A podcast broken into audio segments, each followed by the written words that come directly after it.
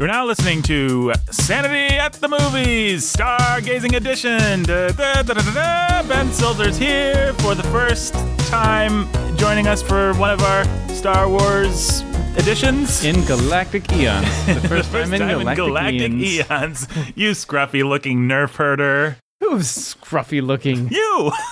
Would be the answer. Or was your question rhetorical? It was rhetorical. I withdraw my answer. All right. Good job. Now, we've also got Jake Menzel. How you doing, Jake? I'm good. How are you? Pastor Jake Menzel. He's hey. the guy that shows up on a lot of these Sanity at the Movies type thing. Ben, is all, this, all of them, in fact. Is this your first time on a Sanity at the Movies post part of the real, you know, part of S O S proper kind of thing? Oh, my. Uh I, I, I can't think he's remember. M- like made maybe at least a cameo. Yeah. Well, Ben, mm-hmm. It's been a while. We're happy to have you. Happy to be here. And what history do you bring to Star Wars, my friend? You like it? You hate it? You, oh yeah. You're a big fan? You grow up with it? You have the V H S? The answer to all those questions is, oh yeah, oh yeah, oh yeah. Did, which set of V H S's did you have, if you indeed had V H S's growing up? Mm, we did, and we had the regular. The old. The trilogy? The old ones, yeah. So were they in the black case that was... I, I can't quite see them in my mind. Did they have I... interviews between Leonard Maltin and George Lucas? Oh, no, you know what? I, I think maybe we just rented them a lot mm-hmm. when I was a kid. And then after the special edition came out, we had the special edition V H S. In the gold case with the interviews with George Lucas and Leonard yeah, Maltin, I think. Yeah, that's right, which we always skipped. We Yeah, we watched them all the time growing up. Loved them. What I remember was...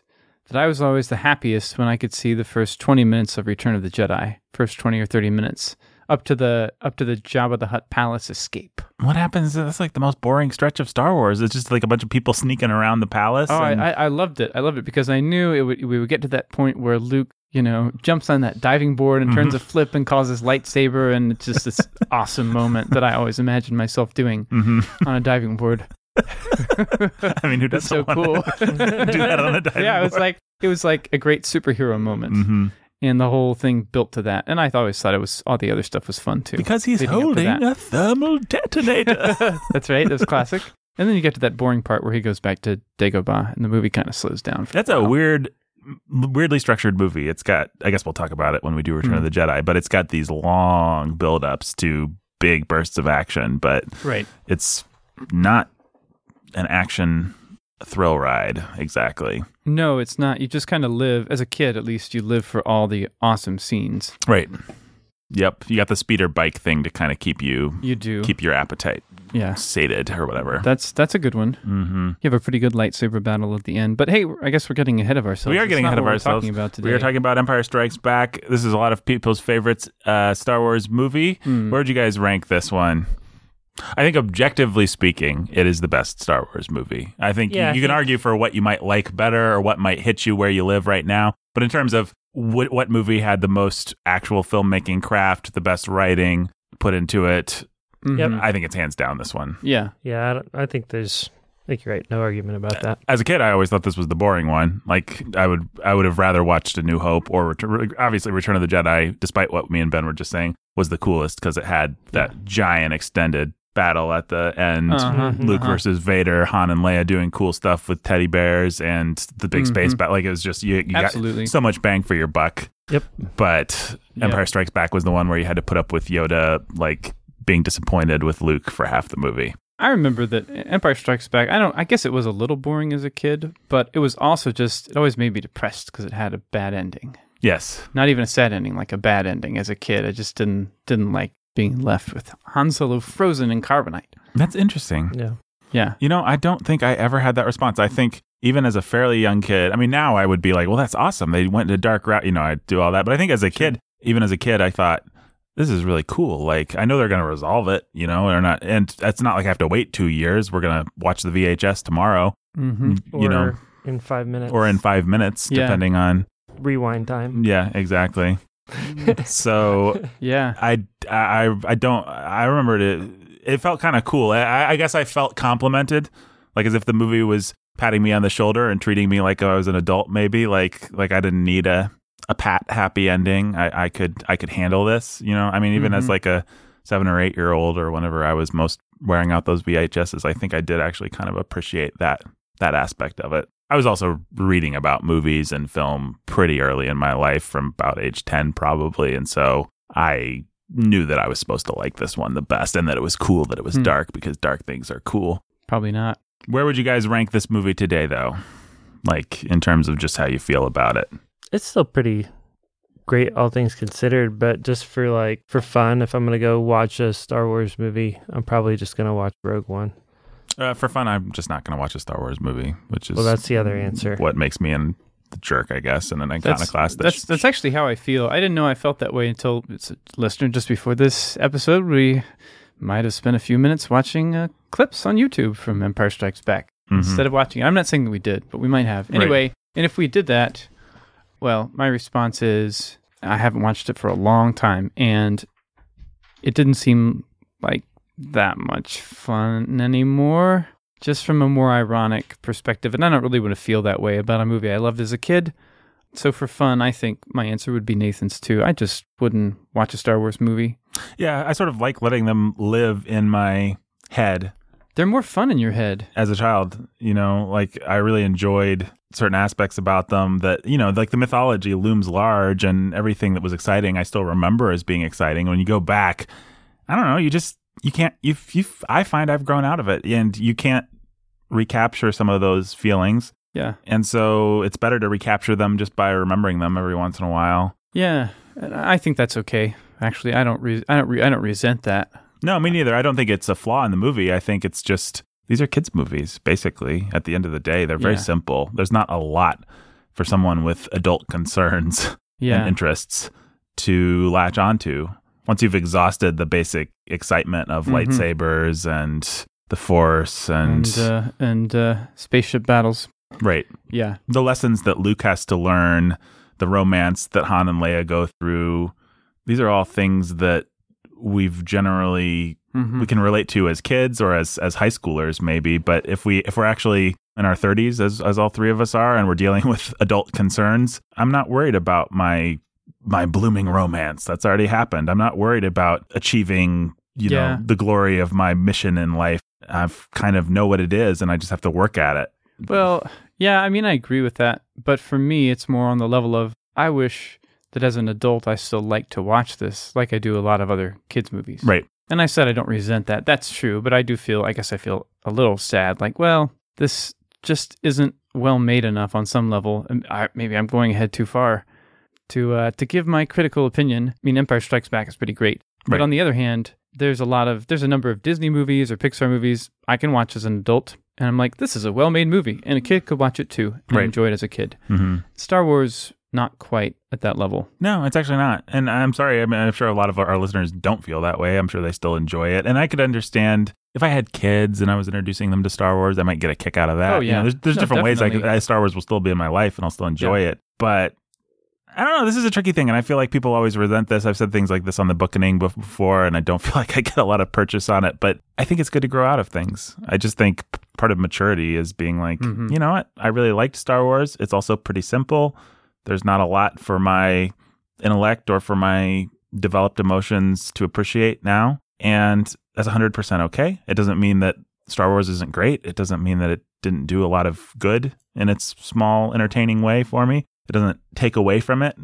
It can yeah. still be something that I kind of treasure as a special little thing in my life. But I actually think it's better to grow out of it. That actually allows you to treasure what was special about it more than what a lot, what I think a lot of people do, which is they try to cling on to it, and they kind of try to almost arrest their emotional or intellectual development so that they can still enjoy some of these things that they enjoyed as a kid. I mean, that's what you see when you see those mm-hmm. Kathleen Kennedy puts on the Star Wars celebration. You see all these thirty, forty year old people dressed up as Jedis and stuff. On one level, I don't begrudge them their fun, but on the other level, it's just like, grow up.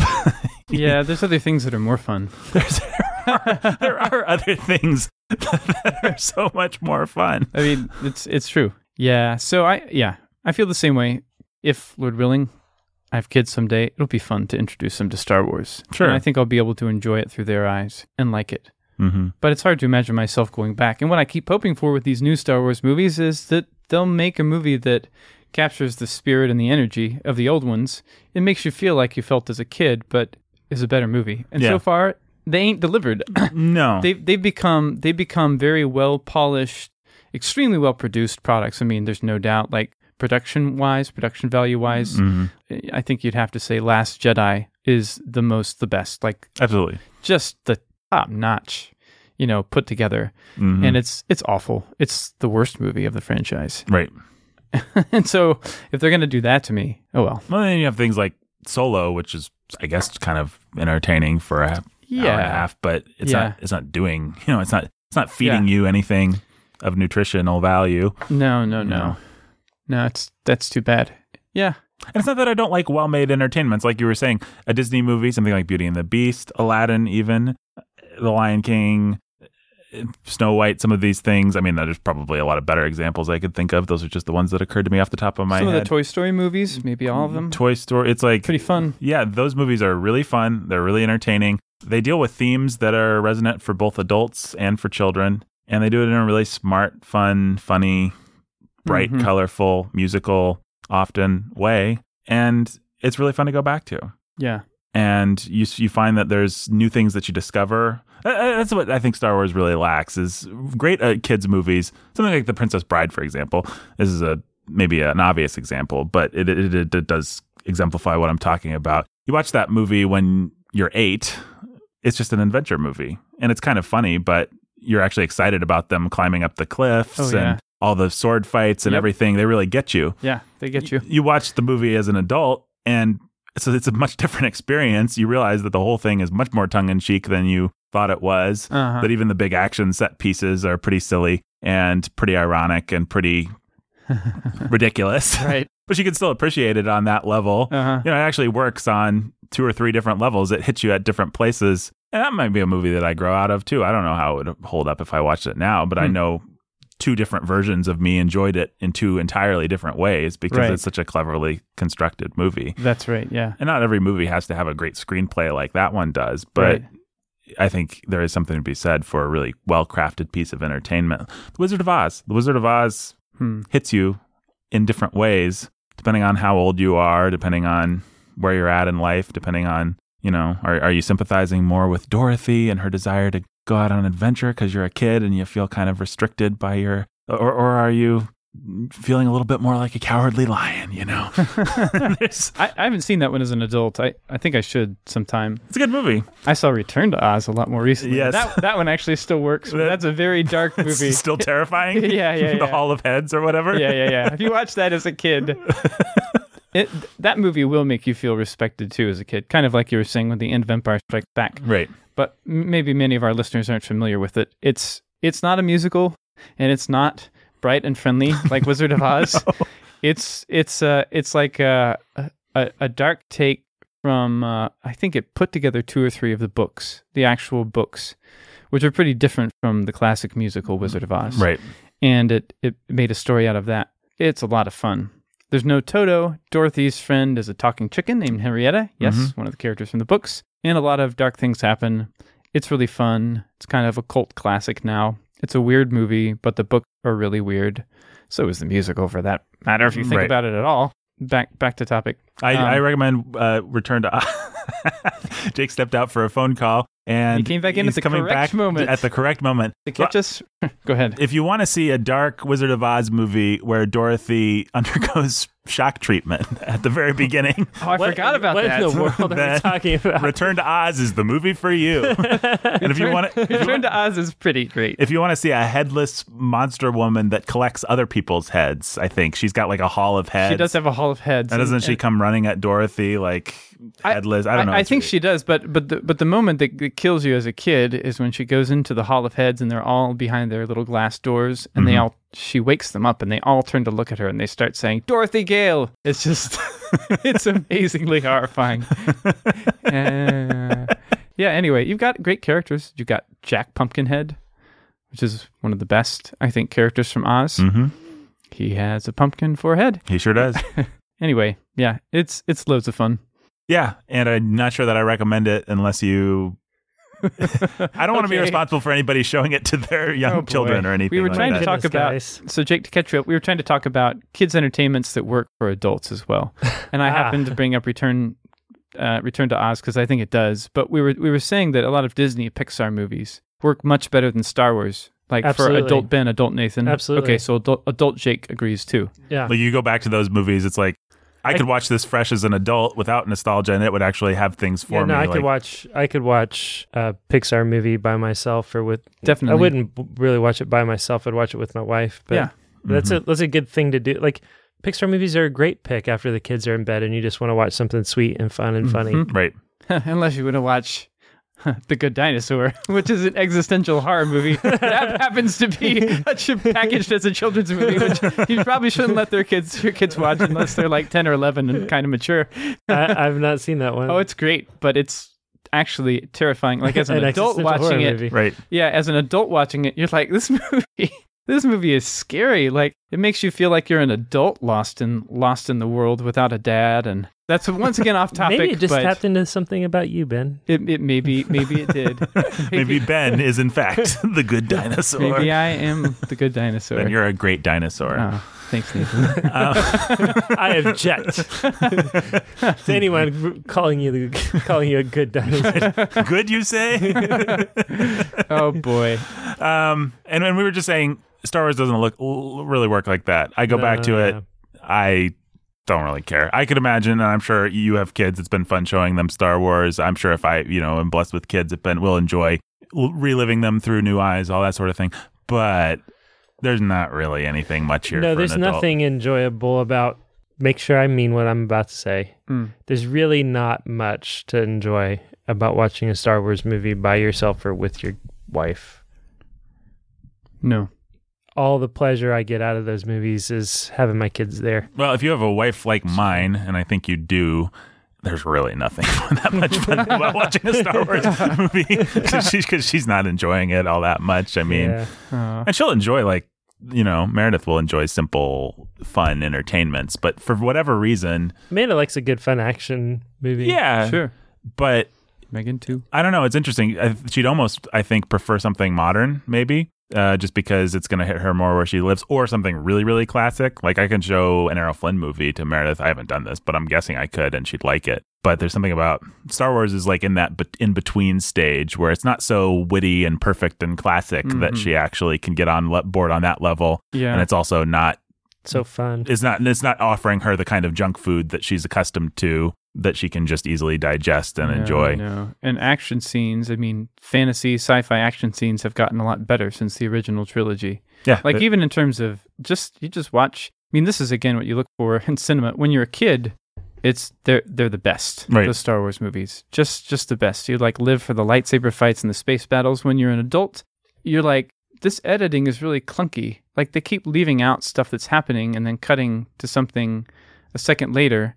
And it, you can just, if you, I don't know, if you watch even Marvel movies mm-hmm. are a lot better edited than these. They they tell the story of the scene better. I guess we're going to talk about that kind of stuff the, later the in our discussion. Yeah. Mm-hmm. Yeah, yeah, yeah. Choreography and stuff. But it's it's changed, and they were figuring a lot of things out, and some of it doesn't work so well as it used to. Yeah, I mean, that is the other thing. Uh, movies have moved along. Like, you can see the seams as an adult. It's like when Luke falls down that chute. Uh-huh. That's really obviously not a guy falling down a chute. It's Mark Hamill in front of a green screen with this obvious matte line. The matte line is where they put someone in, and you, mm-hmm. there's this dark line that they didn't have the computers to eliminate back in this back in the day, and so they had to kind of work around it. It really it works really well for the space stuff because you're against a black background. But a lot of times when you have a monster like that guy that he fights in Jabba's palace, the guy, the guy under the oh, floorboards yeah. or whatever, yeah, yeah, there's yeah. this big dark line around him a lot of the time, be- which you can see because the background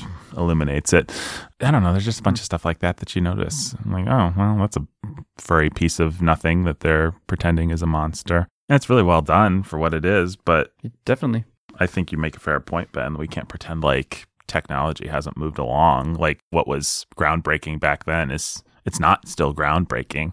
And and you know, you'll have these people that'll be like, but. But practical is so much better than digital. Okay, sure. Yeah. Cle- it's not that practical is better than digital. It's that clever is better than boring. Well, and that's why Raiders of the Lost Ark is still a good action movie. Yes. But yep. Empire Strikes Back is only kind of a good action movie. I think it's got, I think it's got a good action scene in it. Well, why don't we talk about that first? Why don't we talk hmm. about the action in Empire Strikes Back. This well, is going to be a free-ranging... Cool. We're going to go all over the galaxy of this movie, go in a lot of different directions, just like Han and Luke and Leia, all our favorite heroes. I will say, watching the trailer to this movie, watch the trailer right before we started recording, it's instructive and interesting how much of that trailer is built around the affection that they assume people will have for these characters. Hmm. Now you're joining Luke, Han, Chewie, ba-da-da, Leia, Princess Leia, and on a, the next chapter of the Star Wars saga. It's like the entire appeal is you want to be back with your best friends, right? For, which is mm-hmm. an important thing that doesn't, an important thing for adults to remember about why these movies work. These characters are so strong and simple and fun, and kids really, really, really love them. Kids love Han Solo. Mm-hmm. Kids love Chewbacca. And the characters kind of seem like nothing to us now. That's one of the main things that doesn't work as well watching these movies as an adult. They're very two-dimensional, flat characters without a lot of great dialogue or anything like that. But kids just, kids have simpler tastes, you know?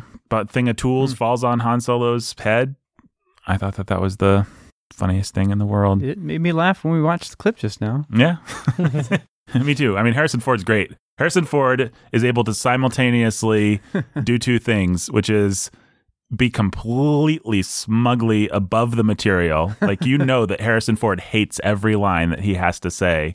We're freezing out here. You know, I mean, he's he, Harrison Ford has gone on record saying things about the dialogue that I can't repeat on a Christian podcast. He hated it. And you could tell, like, he's simultaneously completely above the material, and he's able to wink at it constantly, and he's simultaneously able to exist so comfortably within that material.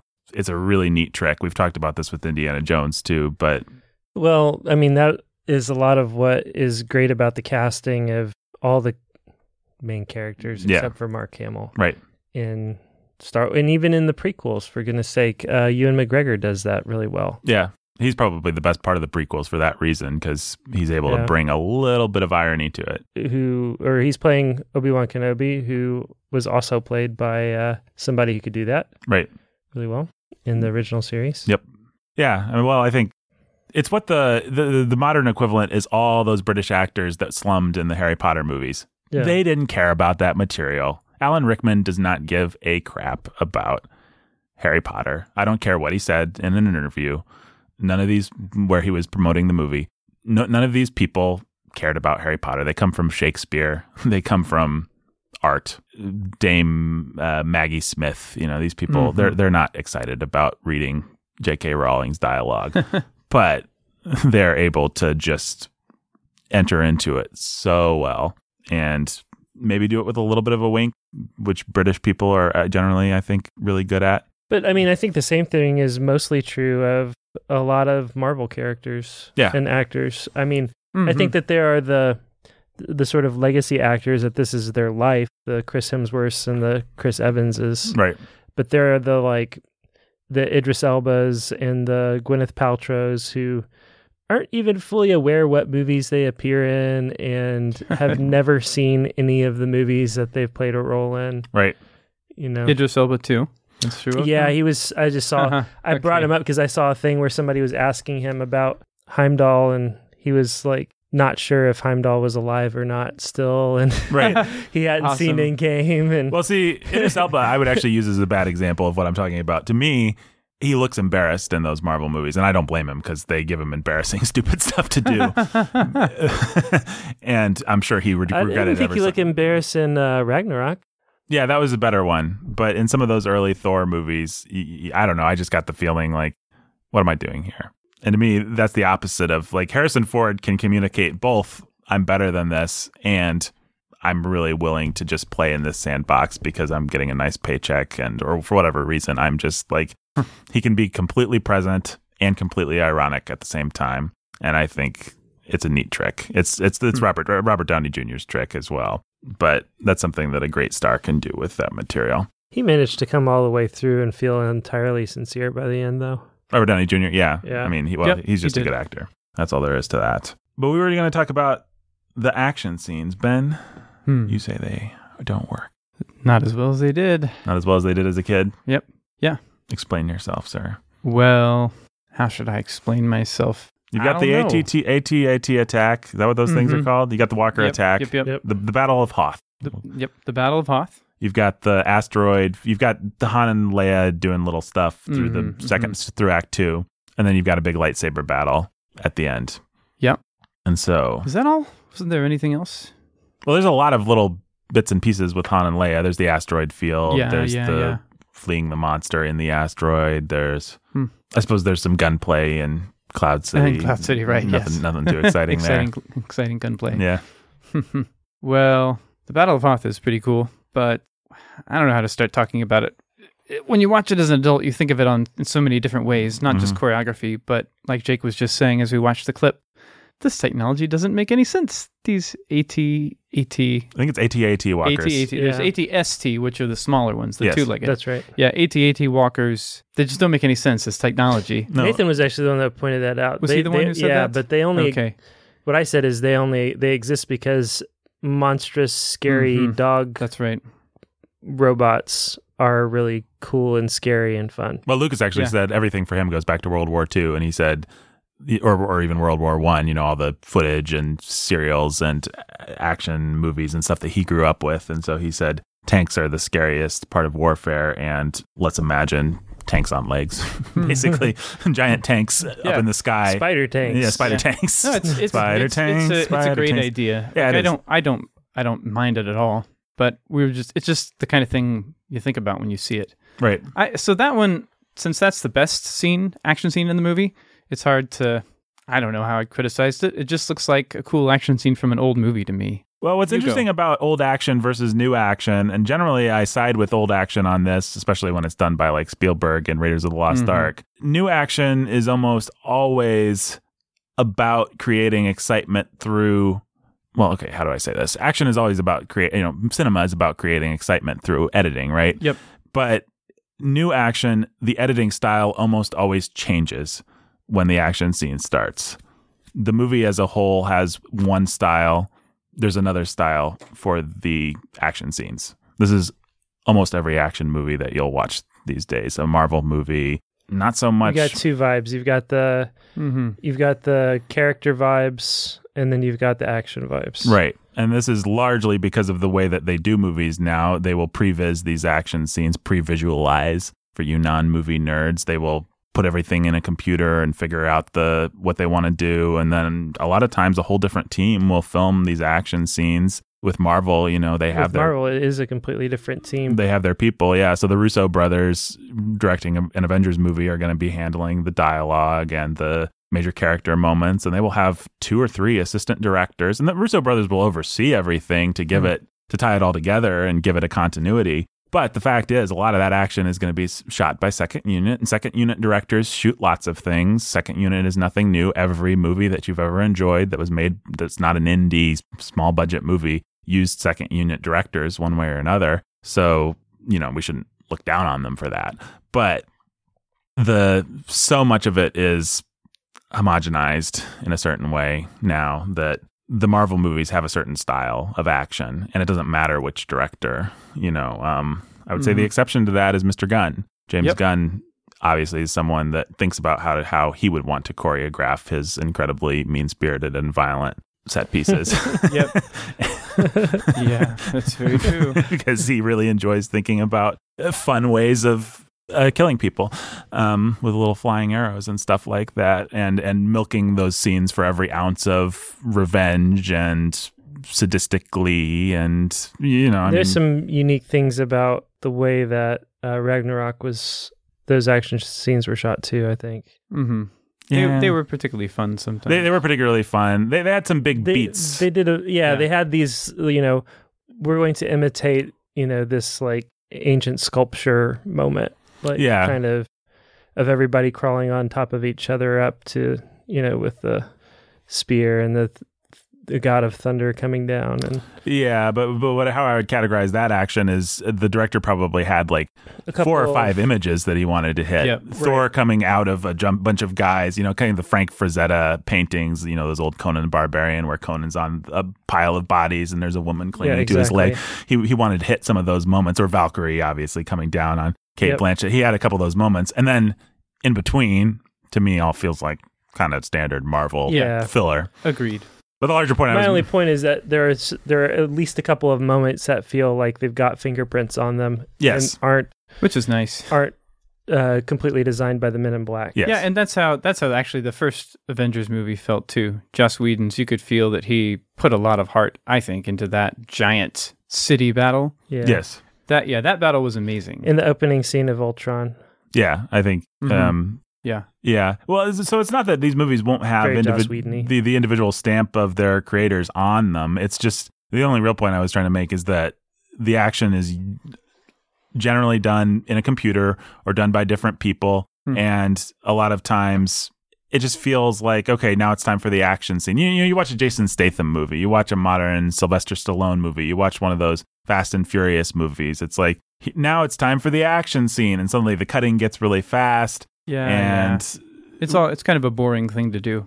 Yeah, it really is. And what I appreciate about these old movies is that no, we're just still telling a story. The story mm-hmm. just happens to be something exciting is happening now. So we're not—we're only cutting as much as we need to do to establish quick spatial relationships and choreography. And you know, there's things that are happening happening quickly, but we're getting mm-hmm. them in the same kind of coverage that we would if two people were talking to each other. And that's what makes an old movie feel kind of old and even feel kind of stale sometimes when it's even, not yeah. when it's not done well. You know, mm-hmm. uh, the classic example is Obi-Wan and Darth Vader fighting. You could really jazz that up. You know, you, you have people the, have yeah yeah yeah. You can f- go on the internet and find somebody who's recut that and added a couple things in, and they make you. Can, there's a way to make. But even you know, you have an old man that can't move that well, and you got a guy in a robot suit that can't move that well. you you you give a modern director that problem. And they will attempt to jazz it up just through cutting, you know, just through editing. They will try and right. give some momentum to the scene. Another, another aspect of that that I don't like about modern movies is that I often think the momentum's not inherently there. Ben likes the Bourne movies.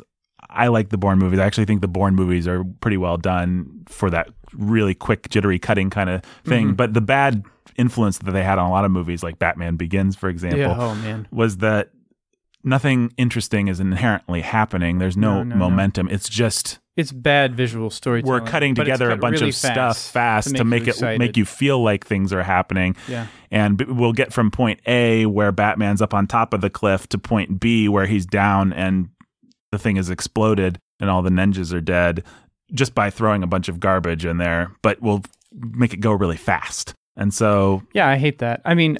So I think what we could say is that both the new style and the old style could be done in a cookie cutter way. Yes. It's careless. But Empire Strikes Back scene is not careless. The Hoth the Hoth scene. No, the Hoth scene's a great action scene, I think. I, yeah. I really like it. And it's because the challenge is clear, the visual. Here's the kind of simple things that filmmakers don't do anymore. The good guys are all coming from the left. The bad guys are all coming from the right. So the spatial relationships are always really, really clear. Like there's just things like that that you wouldn't even think about that, like, okay, so Marvel movie, what's it? Uh, what? What's the latest one? The the big Avengers one. Endgame? Endgame. Same thing. Good guys are coming from the left. Bad guys are coming from the right, basically, mm-hmm. for that yeah, yeah, big battle. Yeah. And not, yeah, for the whole duration of the battle, I think that mm-hmm. holds true. Yeah, so I'm I'm not saying people... It's pretty classic. Yeah, it's pretty right. classic. I mean, we read re- left to right, so exactly. of course, of course, good guys are going to come from the left, actually. Interesting. Although, if you think about the Raiders of the Lost Ark truck chase, it's... Right to left. It's right to left. The whole yeah. chase is right to left. But it's the Nazis getting away with the Ark, so it's the bad guys driving the wrong direction. Well, Indy is the lone opposition. Right. And if you think about it, when he comes into that little thing at the very end, after he's won, he drives into the market and is hidden. He's going from left to right. Yeah. Huh. So, and I'm not necessarily saying that they thought that through. It was one hundred percent intentional. It was one hundred percent yeah. intentional, but I think our brains do work that way. It is the kind of thing that you would even tend to do subconsciously. Yeah, well, it helps make visual sense. I mean, if people have watched, probably the best modern action movie is Mad Max Fury Road, and there's a thousand things happening in that movie at every moment, but it's always really clear, the spatial relationships, and it's because of simple little tricks like that. It's because you're conveying visual information in ways that our brains are trained to recognize, mm. and you're doing things. And the other thing that you're doing is set up and payoff. Max will look. He will see guys coming this direction. He will register it. Then those guys will come from that direction. So we as an audience already know what the spatial relationships were, where they are. You know, you, you watch some random bad Jason Statham movie. they're just going to suddenly pop out. He will be dealing with stuff. It's always in the moment. It's never about cause and effect. It's never about linear storytelling. It's always about just something's happening now, something's happening now, something's happening now. And I think that mm-hmm. is the bad influence of the Bourne yeah. style. Although Bourne is more clever than that. I will give Ben credit. He loves those the, the action in those movies. I think mm-hmm. within the choppy style, yeah. those movies do manage to tell well, a linear story generally. Yes, yes. Yeah, you, you can actually see the storytelling happening. You just have to put up with the quick editing, and you might even like it like I do. Right. But I but I don't like it done badly, not at all. I And I'm sorry that it's had that influence. Right. We seem so. to be recovering from that from that era. Uh-huh. But we, the other thing we don't have these days... Well, we're going to get a new Matrix movie, so the game's going to get changed again. The game's so. going to get changed again. Well, those movies have great action. Those movies... Yeah. Uh, say what you will about Lana and Ugh. the Wachowski siblings. Don't even invoke their names. Yeah. Say what you will about Larry and... Andy. Andy Wachowski, Wachowski, the Wachowski brothers. But they knew how to design an action sequence. They did. Those fellas. Yep. Yeah, they did. Oh. oh. Well... Maybe it would be helpful if we talked about the not as great action sequence, which is the big lightsaber sequence, mm-hmm. Mm-hmm. which is still kind of cool. But what, what doesn't work about it? I'll tell you what doesn't work about it. it first of all, it totally works. I mean, it's great. It's yeah. iconic. Yep. It, the storytelling is good. The emotion's there. Mm-hmm. The music does yeah. so much. Mm-hmm. We, well, the we, absence of music. Yeah, well, yeah. and then yeah, the yeah, moments yeah. where if yeah. you if you watch the scene, there's no music until Vader starts... using the Force to really own Luke, and then the music comes in with the best statement of the Imperial March that's probably ever been done. And then when he cuts off, the music dies again, and then when he cuts off Luke's hand, it starts. Mm-hmm. So it's mostly, but yeah, just the, the sound effects, the music, everything's there. It tells a great story. The reason the choreography isn't that impressive, the reason it doesn't quite register as a great lightsaber fight, I think has a lot to do with, for me at least, not having a clear idea of what the environment is. Mm-hmm. Like, there's just a lot of garbage. So, you know, there's a staircase, basically, and they do some stuff with the staircase. And you know, there's a hole that Luke shouldn't fall into. Mm-hmm. And a modern Jason Statham movie wouldn't necessarily give you that much. So, there's a lot that this movie oh, does yeah. right, simply because sure. it's not using bad modern habits. But you're not necessarily sure who's coming from where right. at certain places. And I'd say that's probably just because they had a guy in a robot suit and a kid that Yeah. couldn't move his body. Yeah. Wasn't a, a great athlete. Way. Yeah. Yeah, yeah. In a convincingly athletic way. I think they really I solved mean, that problem for Return of the Jedi. As a kid, that's one of the reasons you love Return of the Jedi more, is because that lightsaber fight yeah, is really yeah. cool that feels and powerful. Yeah. yeah. Yeah, for sure. It's faster. And then I, I'm sorry if this is blasphemy among the faithful, but I love the lightsaber fights in the prequel trilogy. I think no, they're, they're really good. cool. The, the Darth Maul fight is great. I mean, that's the main one. That's really, really good, I think. That's right.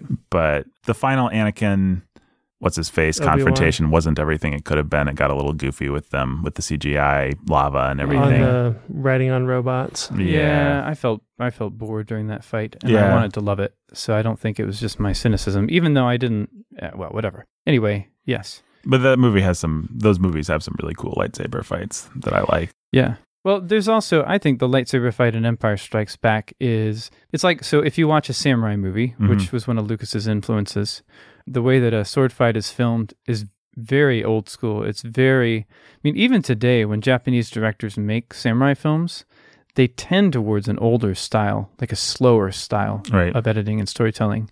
And it serves it well, because a lot of those kinds of fight is like, you're waiting for someone to actually swing their sword. Right. Because you know if they do, someone might die right then. Right. And so it's like Empire Strikes Back is kind of in that style, and it's also trying to be a little faster and add flips and stuff, mm-hmm. and it can't quite do either one.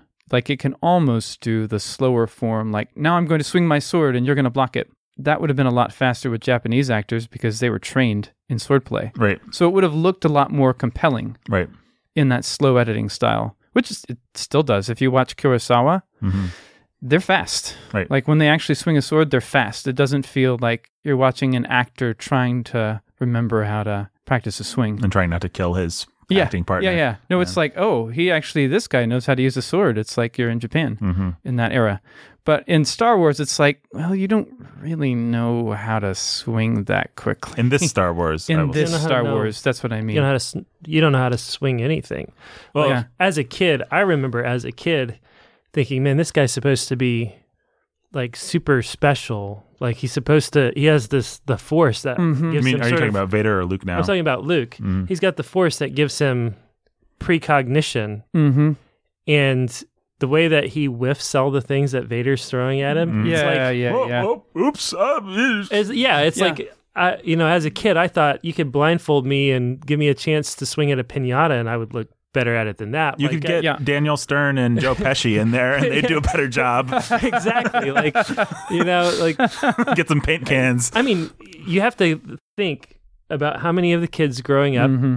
have, you know, swung a baseball bat, right. a baseball before. Way faster. Not Mark Hamill. Any of them. Way faster. Way faster. Way more accurate at this little yeah. tiny ball. Yeah, like yeah.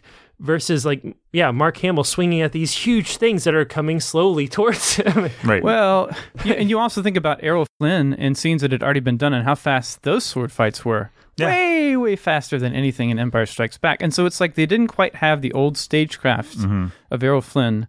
And they couldn't, they were trying to do this fantasy stuff, flipping and jumping, and they were, and they didn't quite have the visual language down for representing it all. And so right. what you get is like, it's slow. Okay. He jumps off something. Where does he land? Okay, now he's in front of this tunnel.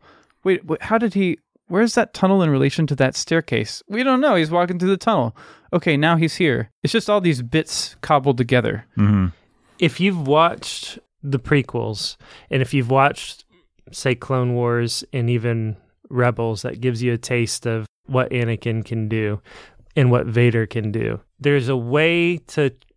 You, you have to do some work in your mind, but there's a way to watch that scene that, for the most part, plays like Vader is toying with an amateur child. Right. And impressive. He, most, most impressive. impressive. Yeah, like he's just like, you know, like a kid with a five-year-old. Mm-hmm. Well, let me play devil's advocate. The scene kind of works on that level even, even apart, from, apart from that, just right? even just with the context of the movie, because Luke's supposed to be the brash guy that ran in when his mentors told him not to. Hmm. He's supposed to suck.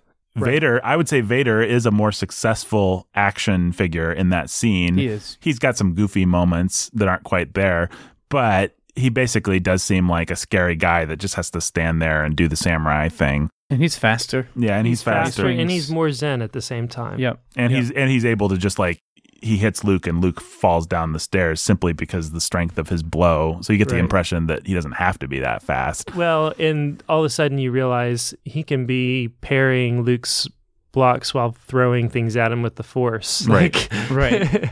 I would say the flips that Luke does, a lot of the stuff that Luke does is what's is what's actually lame about the scene. And you could argue that all st- serves a, a story purpose, I guess. I'd say some of it does feel like Some of it feels like George Lucas isn't directing the movie. He's got a guy that's directing it for him, and the guy just shot a bunch of footage, and it just doesn't feel like there's quite... I mean, the I, moments I, I that don't work are the moments it. where Luke, where they feel like they need to give, make it feel like Luke has a chance, or that right. Luke has a moment over Vader. Right. He knocks him down the hole. He hits him in the arm. Mm-hmm. Those moments don't sell. Right. The moments that work are Vader is foreboding. When Vader's just in silhouette, when you first yep. see him, you don't, you can't even make out the mm-hmm. features. He's just this black shape. That's awesome. And then, as mm-hmm. Jake pointed out when we were watching, Vader's red lightsaber turns on really slowly. Yeah, just, uh, he, it always turns on slowly. Just Luke's, all the good guys, Vader, uh, oh yeah, all the good guys' sabers shoot up, but Vader's is always ominously half a beat slower. Mm-hmm.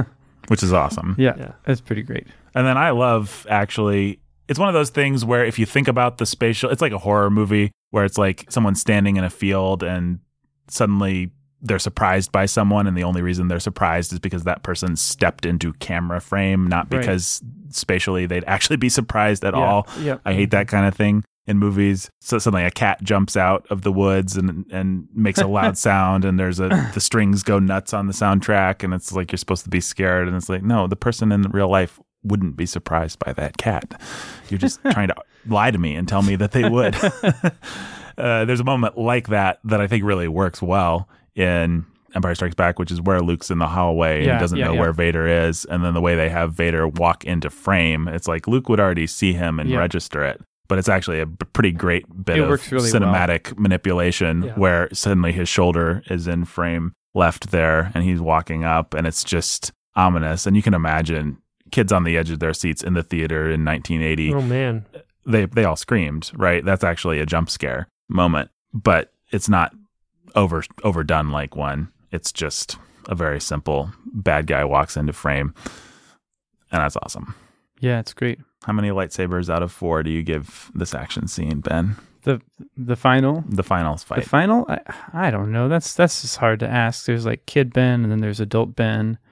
Adult Ben is still enjoying it, even though he's critical.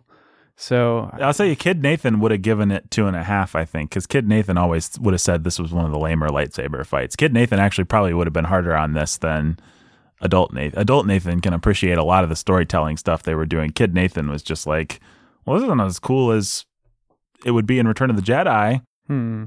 Yeah, I don't know. Maybe three and a half lightsabers out of four. Three and a half lightsabers? That's that's that's more generous than I was expecting. Yeah, as a kid, I probably would have. I would have been either three or three and a half. I'm just gonna go with a straight three. I think it's a fine lightsaber fight. I think it's got some things to recommend it and some storytelling stuff that's really cool. Mm-hmm. And it's an emotional scene, as you know, for the saga. But in terms of action choreography, it is a little lamer yeah, yeah, than. Yeah. It, I don't think it's. If it if it really wanted Luke to be as lame as it he actually is, then it'd be one thing. But yeah. It feels like it yeah. does things that it doesn't mean to do. Yeah. So I'm docking it a lightsaber for that. So much mm-hmm. of everything dumb about these movies has been retconned into being right intentional. Awesome. Intentional. Yeah. yeah. Mm-hmm. um, That's kind of funny. But it's true. It's just the way that I was going to give it three, but now I'm going to give it four. Four. Wow. wow. So this is a flawless lightsaber fight. All right. I was trying to trying to make it interesting. You can give it four. It that way. You can take one. You can you can take one for all the people that are mad at us right now for not just being like Star Wars is the best. Are there those people out there that still listen to us? I don't know why they do. There's probably a couple of masochists. I I don't know.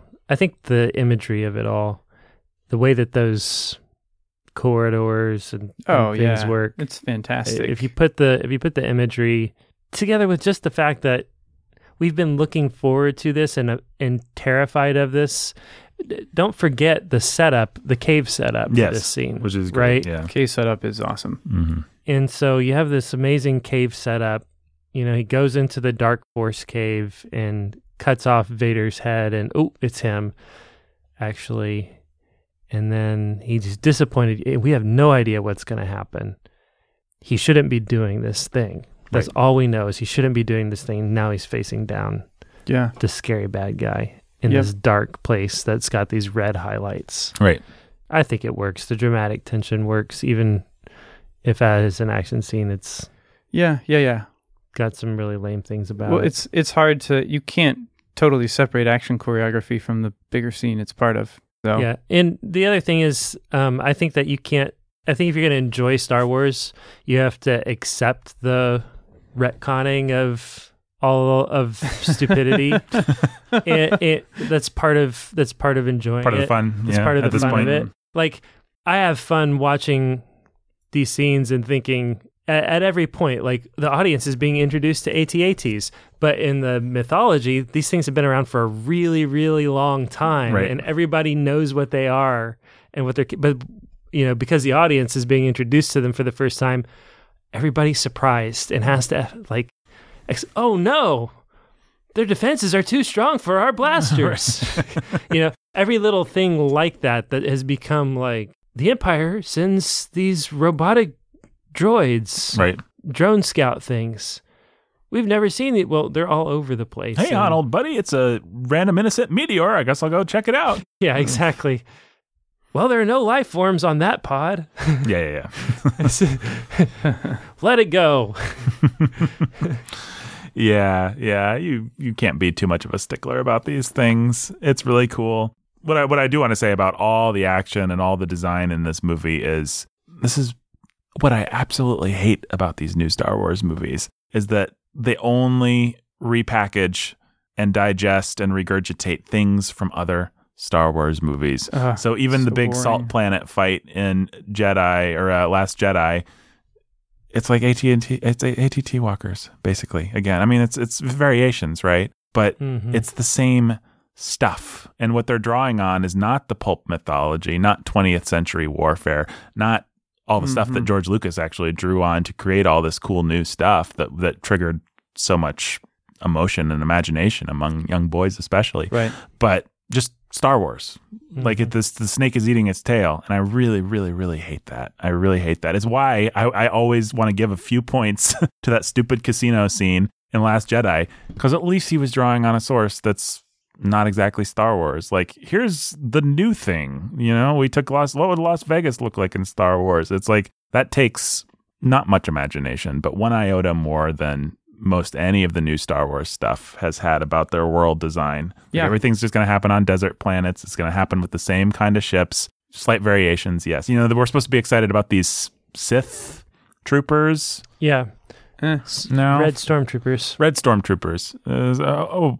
Okay, cool. You've repackaged, you found a way to slightly repackage what I already liked. Whereas in this movie, like, you can feel, and, and all through the prequel trilogy too, you can feel Lucas always, not always doing a good job of it, but just always wanting to create new stuff, always wanting to draw on new sources, always wanted to bring more associations from literature, from filmmaking, from hmm. the twentieth century, from all the kind of action and pulp and sci-fi stuff that he liked. And from all the real world kind of stuff that he liked, you always feel him drawing on more stuff. So for this movie, he said, let's have tanks on legs. That'd be something new. No one has shown that much imagination, even that much, in these new Star Wars movies. It's just, what if the Millennium Falcon this? What if there was a thing like the Death Star? I know. We'll start the first movie on a desert planet, right? Then move to a forest planet, then move to an ice planet. Right. Oh, boy. Well, what I, yeah, I remember reading all of the, what's it called, the Expanded Universe books. Mm-hmm. Not all of them. I stopped at some point, but I probably read like twenty to thirty. You mean like the Legendary Universe now? Is that what they all know? And that's what it's called. Okay, Legendary Universe books. And man, those books have the Lucas spirit about them. They're like, now there's a totally new planet. Oh, here's like five new alien species. Oh, look, here's a new thing you can do with the Force. Here's a new character. She's going to be a love interest for Luke. Oh, here's a plant that grows that inhibits the use of the Force. Right. Luke has to figure that out now. It's like some, I mean, sure, some of them just stunk, but right, right. but some, but when they when they got anything right, it was super fun. Right. And you you never know what you were going to get. You're going to have like new adventures. You're going to have new planets. That's a lot of what's cool about Clone Wars is you've got Anakin and Obi-Wan running around the entire galaxy in the Outer Rim, and there are all these new planets and right. all these huh. new... Th- there are Force witches, and there are Force... Cool. There's all kinds of... Like, there are these weird... It gets... The lore gets really deep and really cool and really fun and really interesting and the, really colorful, and you see... You get to see where some of the... Some of it's like, you know, you get the the backstory of the... Of the Civil War, of the... The dude, the dudes with the head tails mm-hmm. from Return of the Jedi, right? Twi'leks, I think they're called. Huh. And you get the whole backstory of their civil war on their planet mm-hmm. and how there's all kinds of fun stuff. Like Twi'leks, that. yep, yep, gotcha. Uh, the Twi'lek is one of the guys. He like he's Jabba's consigliere. Yeah, or whatever. yeah, yeah. I like those guys. Yeah, yeah. and and Star Wars.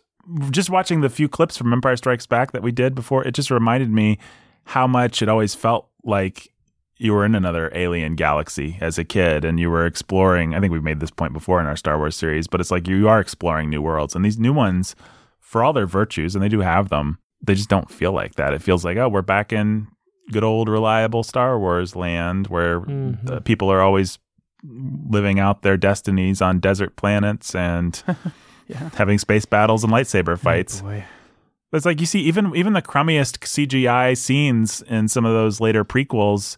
Here's the mushroom planet. Here's the rain planet, wherever mm-hmm. it's always raining and it's just oceans. Here's the weird, scraggly desert planet with mosquito people. Here's the this, here's the that. It's mm-hmm. just like the imagination is boundless, and not all of it works. Some of it's pretty corny, but... Geonosis. Geonosis, yes. That's what I was looking for. Geonosis actually feels like a different kind of a desert planet. It, well, and so much of Geonosis actually is the caves. Yeah, the, the, those weird... cavern things. Yeah, it's like that's what's fun about a space movie is seeing different mm-hmm. yeah yeah that was stuff. certainly certainly the draw. Um it was like reading those books was the same draw I had as a kid, like mm-hmm. uh, and just for adventure and new stuff. Right, you didn't know what you were going to get. Well, I love that each movie has an identifiable environment. It's actually not mm-hmm. all desert. It's New Hope is desert, Empire is snow, and Return of the Jedi is forest, redwood Californian giant big right. big tree forest. You could probably actually kind of do the same. The prequel, the prequels, the first one's desert again. They actually probably match, knowing how the George, mm. George Lucas's lame. Uh, first one's desert. The second one, I would say, is city. It's, um, it's yeah. city, and it has that water planet with the big fight between Obi-Wan and uh, Jabba Fett. Yeah, and then the third one, you you dissociate lava with it, probably. You know, mm-hmm. it's dark, yeah. scary. And so, again, they have these signatures. Yeah. But the all the new movies have just been like, Star Wars, Star Wars stuff happens on Star Wars kinds of places. I think it's self-defeating. I, I think it sells less toys. Like, you know, if you if you if you want if you want people to be invested in your merchandise, then don't just come up with variations on the old merchandise. Come up with but porgs. Yeah, well, I think Ryan Johnson. And Chewbacca was going to eat them, and yeah, Ryan Johnson Ryan comes Johnson. the closest. I think Ryan Johnson. Yeah, yeah, yeah. Ryan Johnson, for all his faults, is a real filmmaker with some craftsmanship, and he, I think, tried to actually give some some signatures to his environments. And you have the casino planet. You have the You have Snoke's throne room, which is really cool. Luke's planet kind of has a personality, I guess, and I'm not I'm not, not really a great yeah. one, but yeah, it's uh, the island yeah. that we've seen in other movies now playing a planet. Scotland or Ireland? Yeah, is it the Isle of Skye? Which isle was it? I don't know. I don't know what isle. I think it's an Irish isle, mm. if I'm not mistaken. Guys, there's a lot more to talk about in Empire Strikes Back than just action and technology. What? There is. This is the movie that really defined the mythos of the Force and Yoda and all that stuff. So how do you guys feel about Yoda and the Force? How'd you I, feel about I Yoda feel and the Force good as kids? About Yoda oh, you like Yoda and the Force? One of my great interview questions. It was. That's why they make me host, so I can ask these kinds of scintillating questions. Uh, how'd you, did you guys like Yoda as a kid? Yes. I liked the idea of Yoda, but not until he was done being a trickster. You didn't like Trickster Yoda? No. He felt mean. It felt mean? Interesting. I kind of like Trickster Yoda. So you weren't uh, amused. I hate that Ryan Johnson brought back Trickster Yoda in uh, Last Jedi. Like yeah, he's going to show that. up and use his trickster persona. Why, Luke? Have a serious conversation are, are with the dude. That now? Aren't we past that? Yeah. yeah that was uh, I always thought the scene was funny where he was, him and R two were arguing over the that gross looking Dunkaroo biscuit. Starts hitting him with his cane, and mm-hmm. I like that. Yeah, I like that too. I, I like that. Fine. I, I like. Uh, I like. I mean, Yoda's a good mentor. Good mentor character. You feel like you'd want to please him. Yeah, but he's never pleased. I mean, he's I never pleased. I was. What I actually felt. Maybe this is part of what Jake felt when he says it was mean. When Yoda's playing that trick, like even as a kid, the first time seeing the movie, I don't think I knew who Yoda was, but I just knew the formula well enough by then. I actually remember being like, it's Yoda, you idiot. And you are doing nothing to recommend yourself to him right now. You are getting yep. everything wrong. And if I was in your place, I'd, I I would I would stop you. You want to like reach into the movie and be like, look, you need yep. to be impressing this guy, not saying he's a great warrior. And you're like, you're saying everything wrong. War's not make one great, dude. Like, stop. Wow. Don't be irritated. Have you never read a fairy tale? You have to treat vulnerable little apparently not but that's just Luke, you know, hobgoblins with respect, because they'll turn out to be great wizards. So you like the idea of Yoda, you didn't actually like Yoda. And in, in I, I liked him when he turned into wise sage Yoda. This, I think maybe I just didn't I don't know I haven't thought about I, I think maybe I just didn't like those scenes. I didn't like the whiny Luke, shut up, you you know, you have no idea who you're messing with here, mm-hmm. who you're dealing with. I love Yoda pulling the whole stupid ship out of the swamp. Yeah, but even there, everything about Yoda is Steering. pessimism and failure and discipline. And I, I like, you know, we talked a lot, we've talked a lot in our Narnia bookending episodes about the the importance of having actual discipline in your, your children's narratives. So the idea that Luke, unlike Harry Potter, gets things wrong and has to be reprimanded is is a powerful one, and I think it lends weight and gravity to these scenes and makes them land.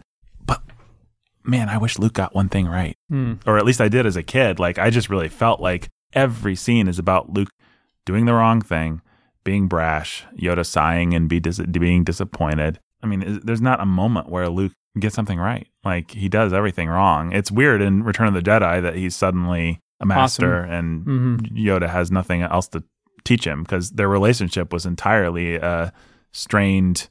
This kid, it might be our last hope, but he really does suck. He really does suck. Relationship. Yeah, well, you know, a whole lot of things happened between episodes five and six that, you know, we just didn't get to we see. We just didn't get to see. yeah. yeah. If you, you know, pay attention to the extended universe like Ben uh, did, you would know all the things. I, I guess I would. I guess I, I would. I think I read between five and six. I was just more interested in after. I guess I'm going to have to go back, Jake, and fill in the gaps. fill in the gaps. Yeah. I think you will. I think there's a, I mean, there are explanations for how Luke made all these jumps. Mm-hmm. And I think little quests he probably had to go on and stuff like that. Oh, I'm sure there are. Mm-hmm. Well, I, I do love the trope of mentor trickster. I've always loved that. I, I, I love the Hobbits. Just thinking Gandalf, some old man that does fireworks. Yeah.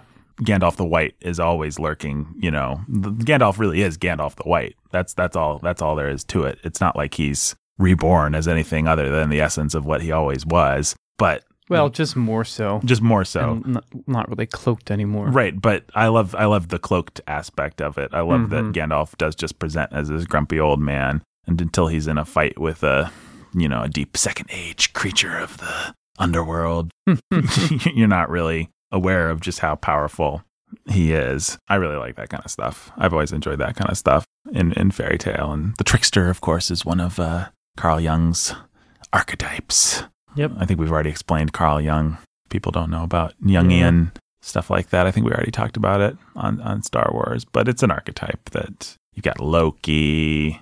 You've got, I was trying to think, I went on a little Google rabbit trail trying to think of all the tricksters type characters. Loki's the most infamous one. Yeah, he's also a not a mentor. Like, Loki's no. a bad dude. Although often in the old mythology and in the new Marvel mythology, he's teamed up with Thor or one of the heroes, and you never quite know whether he's going to betray him. And I think Loki does cause Ragnarok, which is a bit of a bummer. The big precedents that I found were Merlin, of course. I mean, the most famous thing that Merlin, the reason Arthur exists is because Merlin transformed Uther Pendragon so he could look like some other dude, so he could sleep with this chick that he really wanted to sleep with. Arthur's existence is predicated on a trick Merlin played. And then there's a bunch of stuff like in La Morte d'Arthur. Even after, I think Arthur's already met Merlin and know who knows who he is, Merlin will meet Arthur in the guise of an old man or in the guise of, yeah, of you find that and, sort of thing, not even in La Morte Arthur, but in other Arthur stories. Yeah, and it's like, I'm just going to teach you a lesson here or give you a piece yeah, of information. And sometimes Arthur can tell right. that he's dealing with... Sometimes Arthur knows he's dealing with Merlin in disguise, and sometimes he doesn't.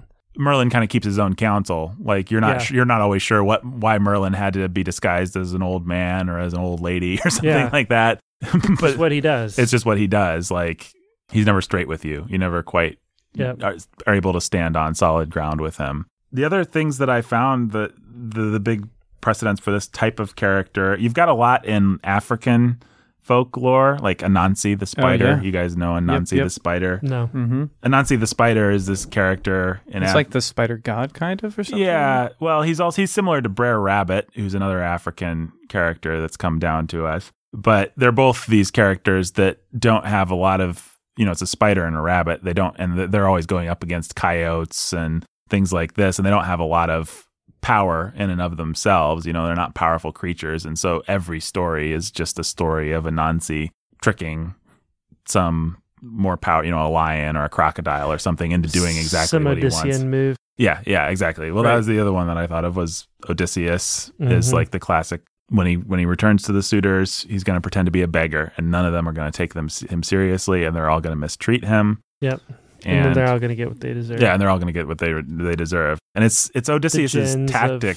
What's that? The djinns. And like Arabian, Arabian Nights. Arabian yeah, Nights. Arabian Nights, it's always disguise. And uh, a lot of the Arabian Nights is actually sex stuff. Like if I, which is what Arthur has too, which is if I pretend to be her husband, I can get what I want. If I act like this person, you know, mm-hmm. it's, you can get into some pretty dark stuff. The other story that's like ubiquitous across a lot of Western cultures is uh, Grimm's, Grimm's fairy tale has it. The version of in there is called King Thrushbeard. You guys remember that one? No, it's a yeah. it's a haughty princess that rejects all these suitors. She names this this one suitor, this this great prince. She calls him King Thrushbeard because he's got some weird problem with his chin or something like that. So huh. she says it reminds her of a thrush. And then fairy tale crap happens. She is humbled. She ends up married to this beggar who threatens to beat her if she doesn't go out into the market, and sell pottery shards and things like this. And she's she keeps falling lower and lower and lower. And she wishes that she had taken King Thrushbeard up on his offer of marriage. And then, of course, it turns out at the end that the beggar is, in fact, King, King Thrushbeard, Thrushbeard. Just, just teaching, teaching her, her a lesson. lesson. Yep. And there's there's a bunch of stories like that where a haughty princess rejects some dude, and then the dude goes goes into this elaborate, plays this elaborate sadistic game that we're supposed to be happy, huh. and she's supposed to be happy, and that always cracks me up at the end of the story. She's just like, "Yay, thank you for teaching me not to be so proud. Now I will marry you, and we will live happily ever after." Oh, man. I was also curious, because if you're going to look across mythology and the things that have influenced Western civilization, you have to look at the Bible. I was I was curious hmm. to look at where those kinds of stories happen in the Bible, and most of them are centered around Elijah, Elisha. You know, there is some stuff with Elijah and Elisha. There's the youths that are like, bald head, bald head, and he's like, bears. You know, he curses them, and so there's there's some play. There's definitely places where people underestimate this person that has God's power on their side. There's not a lot of they just don't know who Elijah or Elisha is necessarily. Uh, Classic Bible, the classic Bible trickster would be Jacob.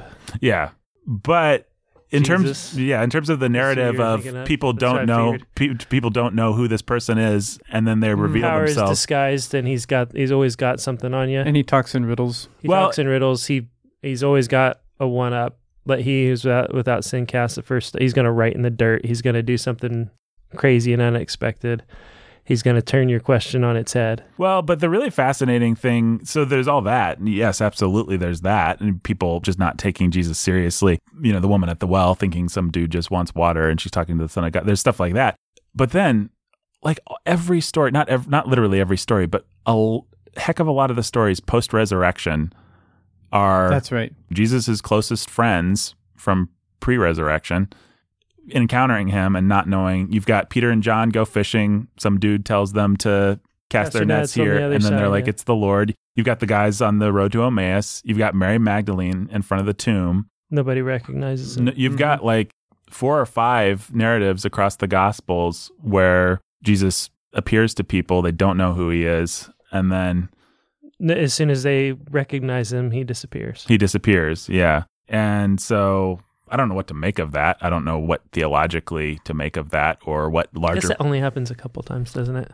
Emmaus, he disappears. Yes. Emmaus, Emmaus he disappears. disappears. Mary Magdalene, I think he just he, tells her to go tell mm-hmm. the men, and she he's does. Not here. He's risen. Or no, that's the angel. When he appears in the room with them, does he disappear? He does disappear. He's like, peace be with you, and then he disappears. Yeah. So you've got. But when he when he tells John and Peter to cast the net on the other side. Then he makes breakfast for him. He makes and, breakfast for him, and they sit and enjoy a meal. And Peter gets pretty well owned in that. Yeah. yeah. Do you love me? yeah. So I don't have any larger point to make. I just, I think it's very interesting that, and, and I think you can't, eh, look, I don't want to reduce Jesus, obviously, to a mythological archetype. That's not all he is, but you can't pretend mm. like those stories didn't influence two thousand years worth of stories that we tell ourselves. Well, you also can't, I mean, like it says at the beginning of Proverbs, these are to understand a saying and a riddle, mm-hmm. the words of the wise. The Bible is actually full of riddles. Right. It's full of strange things. I mean, prophecies are weird. Um, foreshadowings of Jesus are weird. They're much easier to see in the rearview mirror than if you're looking forward. You're trying, like we're told, uh, the prophets were trying to understand, what does it mean? The things I just said, what does it actually mean? Right. And they couldn't. We get to understand it, but we have Jesus. So there's just all kinds of stuff like God concealing the truth from men, right? In certain ways, and revealing parts of it, like the, all the, the time. The, the parables were told, yeah. not necessarily always to illustrate the point, so that people could better understand it. That's but right. To conceal the but point. But to conceal the point, and so God is—I'm not going to say He's a trickster God, because that sounds really irreverent. But God does love riddles, and He made our word, world very weird, and you have to dig for things that you want to understand. If you want to find gold, you have to literally dig for it. Anyway, it's just a weird world. God is strange mm-hmm. and other. And uh, our stories are... Holy in... is the word that we use for that. Yes. Thank you. Yes. God is holy, and we don't understand him. Right. And so if you're writing a fantasy narrative where you're going to create a character that's holy, you know, a wise man, a guru. Sage. A sage. A wizard. For him to have some of that that character, that that feeling of, I don't really get this and I may never get it. And he certainly has to feel beyond you, inscrutable. Yeah. And that, that, that is, I think, the success of Yoda. And especially given that he's just this dorky little Frank Oz puppet, the fact that he does communicate so much disappointment and so much beyond, like mm-hmm. Luke just isn't coming close to hitting the mark of, of what this being understands and has to share with him. And it's powerful, actually. And it's because of the way that, that the narrative is built, and it's really smart. And a lot of that apparently has to do with Lawrence Kasdan's writing more so than anything particular that George Lucas hmm. had in mind. Who knows? But that's what they say. This this is this is the movie that kind of defines the Force. I mean, in, in the first mm-hmm. one, they literally define it. They say it's an energy field that surrounds, surrounds us and, and binds us. us. And... But this movie really gives us the feeling of the Force. Well, it introduces telepathy. Yeah, it introduces telepathy, but it also has... Wait, that's the wrong word. No, telekinesis. You, telekinesis. Yeah, I was like, there's telepathy in the first there, movie. Actually, well, oh yeah, there is telepathy mm-hmm. in the first two movies. Right. You're right. Yep. So we have more telepathy. We have telekinesis now. Mm-hmm. We have ghosts. And we have Yoda giving a whole much higher, more developed religious feeling. The, just the, the music and the time that's spent on it, and the... What does he say about crude matter? We are luminous beings, are we? Not this crude matter. Yoda spends a lot of time in this movie expounding an absolutely B S philosophy. Yeah. Like explaining something that doesn't matter to the audience, that like, why would you care? And yet it works. Like, it's interesting. It's compelling. You're there for it emotionally. I think a lot of that has to do with John Williams' music as much as oh, anything yeah. else. Mm-hmm. But I read a quote from George Lucas, which I want to talk about a bit, little bit. He said he he said he intentionally wanted to, quote, awaken a certain kind of spirituality, unquote, in young audiences without making them pick a religion. He said he didn't want to make the movie about any specific religion, but what he did want to do was make people aware of spirituality. That was one of the goals of Star Wars, and it's most clear in Empire Strikes Back. I don't know what to say about that. I mean, how did, how do you think that that should affect the way that, you know, there's people that just won't watch these movies. I think if there's any Christians that just draw a line at Star Wars, it's usually because of that. Because of Force, Buddhism, voodoo? Yeah, because of the Force, because we have this false Sorcery. religion, and it's very it's very attractive, mm-hmm. actually. What do you guys think about that? Do you have any sympathy for that? Do you have not sympathy for that? I, I have sympathy. Yeah. Yeah, I have sympathy for it. It is attractive and compelling. Who, as a kid watching those movies, didn't go and try to move stuff with their mind and try to like tap mm-hmm. into the Force? Mm-hmm. Yep. Hold their hand out and try to make a Lincoln log float to them or something like that. Yep. Yeah. Well, why? That was oddly specific. Yeah. Well, I don't know. I'm, I'm sure somebody with Lincoln logs probably did something like that. I don't, I don't know who. Whoa. Okay, do you think that that's it? Do you think kids just like to move things with their minds and that's the real attraction? Or do you think that there's actually a spiritual level going on here? Uh, I'll say that, yes, I think there's something spiritual going on, but I think it would be much more successfully spiritual if it had any coherence or logic to it mm-hmm, whatsoever. Right, right. Like, it's such a mishmash of nonsense that really, at the end of the day, you get this idea that if I get a little zen-y, mm-hmm. then maybe I can move things with my mind, and wouldn't that be cool? Like, I think that's the level that most kids... Well, it really is George Lucas's yeah. stated goal of spirituality for spirituality's sake. He's pretty successful in that. Like, yes. there's no coherence. It's just, if I can have a kind of a religious feeling, right. then I can do cool stuff. That's basically all it is. Yeah. Well, even as a kid, I remember this is, I like that stuff for the same reason I like comic books, because I would imagine myself with superpowers all the time. Right. And I did that because I wanted to feel like I was powerful. And I think that's because you want to be validated by divine power. Right. Like, we all want that. We right. want to be able to shoot laser beams out of our eyes, or uh, huh, move Lincoln logs right. with our minds. Yeah, pretty dumb, to... this Lincoln log thing. I like it. I'm going to run with it. Uh, And, or you want to be able to, you know, jump, backflip off a diving board, and then pull your pull your lightsaber towards you through the air with your mind, and turn it on. And uh, you just want to do all that stuff because you want to be connected to, I don't know, kid, little boys, I guess, especially understand that that kind of power is some kind of validation. Mm-hmm.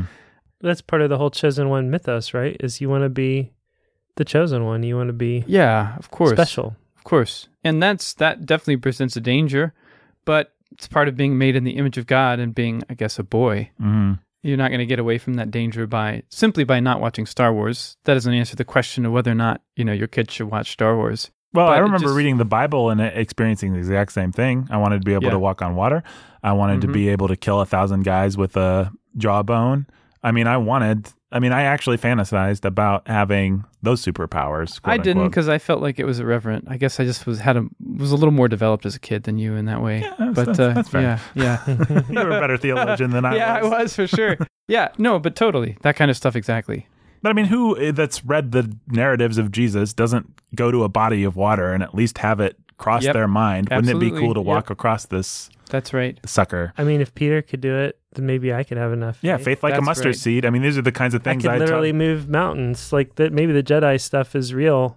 Can I move this mountain? Well, I actually remember as a kid at some point, I'd have no idea how old I was, but yep. there was a mountain and I knew that verse and I put my hand out like a Jedi and I tried.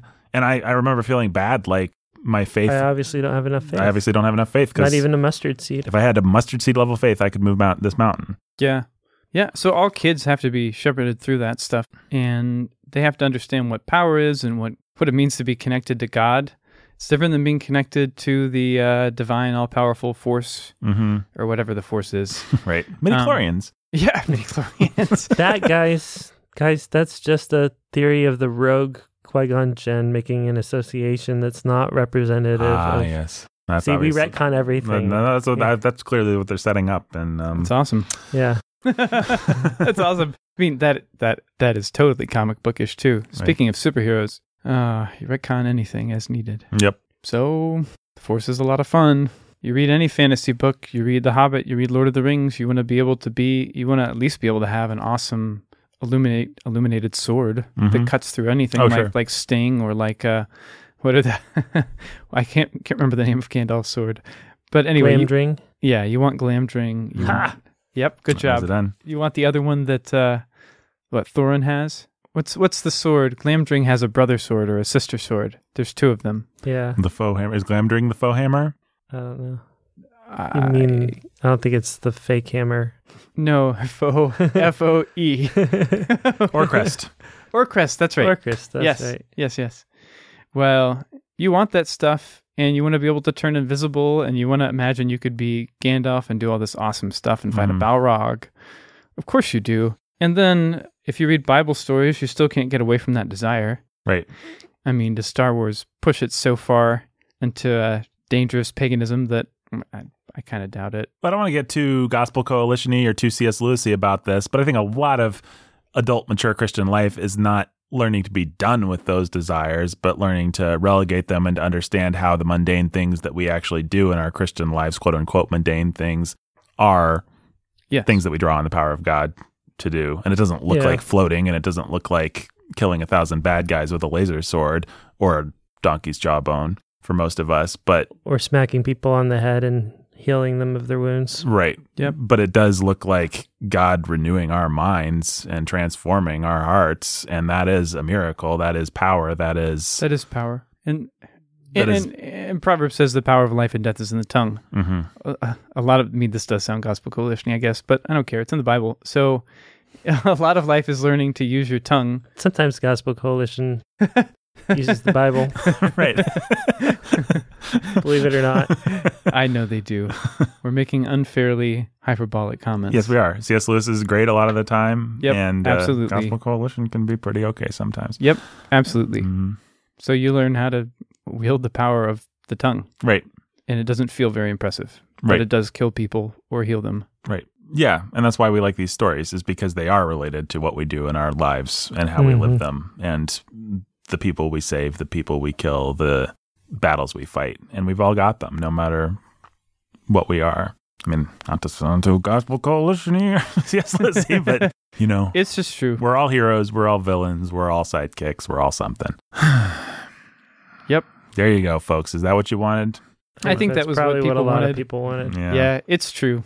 That's why we tell stories, and that's why we read stories. Mm-hmm. And, and that's, that's why these stories still connect to people. It's, it's, it's, it's not just, it's play acting, yes, but it's play, but boys play act so that they can learn to act upon their environment. They pretend to be things so that then they can go and be things. Yeah. And so there's a reality that these shadows point to, and it's silly to pretend like it's, it's just, uh, what's the word, you know, just masturbatory, just useless, just uh, expending energy to no purpose. It can mm-hmm. be for people if they spend their lives just watching Star Wars movies to no end, but there's a reason this stuff connects. Uh, okay, well, I don't want to go quite so easy on this question about the Force, though. Do you think that a child that watches this movie is more likely to give in to uh, Eastern mysticism, to pantheism, to... Yes. And do you think that that should... How does that affect our watching? Well, look, every time you're movies? exposed to something, even if it's only the broadest, vaguest hints, it, it, there's a risk. Mm-hmm. So, yeah, I, when you expose a kid to that sort of thing... and it's presented in a compelling and alluring way, then yeah, there's a little more risk. They're a little more open to that sort of thing. I think there's a way to do that. I mean, first of all, I think Star Wars is pretty low risk when it comes to that sort of thing. And second, I think there's a way to talk about that and help. It's sort of like vaccinations, you know? Mm-hmm.